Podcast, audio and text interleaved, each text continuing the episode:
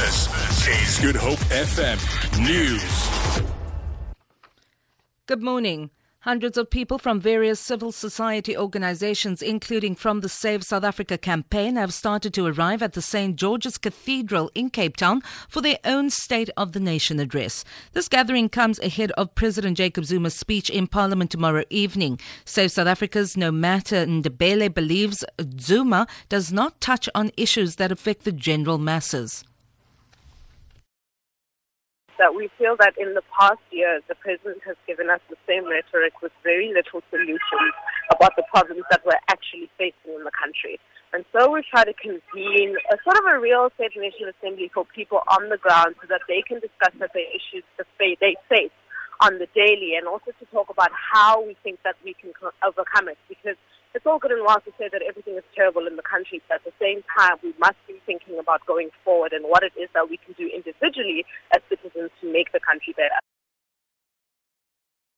Meanwhile, constitutional law expert Pierre de Vos has described President Jacob Zuma's authorization of the deployment of more than 400 soldiers to parliament as a flagrant breach of the separation of powers. Zuma announced yesterday that 441 SANDF members would be deployed to work with the SAPS tomorrow to maintain law and order during this year's SONA. Many opposition parties have slammed the move. Vos says certain requirements must be met for troops to be deployed to Parliament.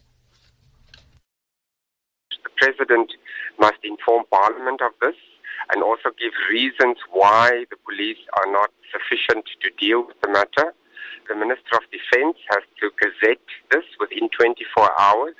What we don't know is where the troops will be deployed because the parliamentary precinct is sacrosanct, so the troops cannot be deployed inside the parliamentary precinct because that will almost certainly be in breach of the separation of powers. Eight Cape Town families who were forcibly removed from prime land in Constantia nearly 50 years ago are one step closer to finally getting their land claim settled. This morning, the Mayor of Cape Town, Patricia de Lille, will sign over the transfer of the land to the Western Cape Regional Land Claims Commission. Sisanda Nkoala reports.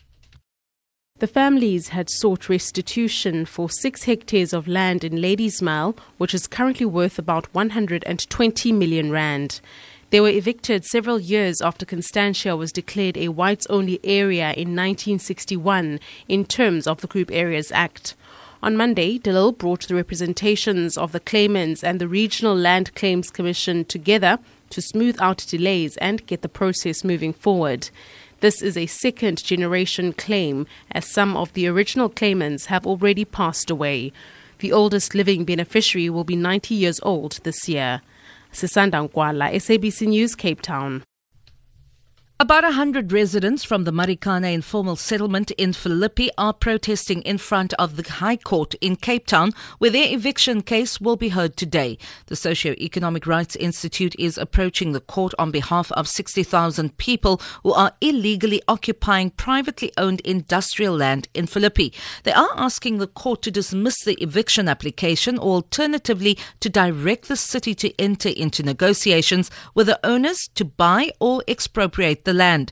The land invaders received eviction notices in 2014. The protesters say they have nowhere else to go if the eviction order stands. For Good Hope FM News, I'm Vanya Klucher-Collins.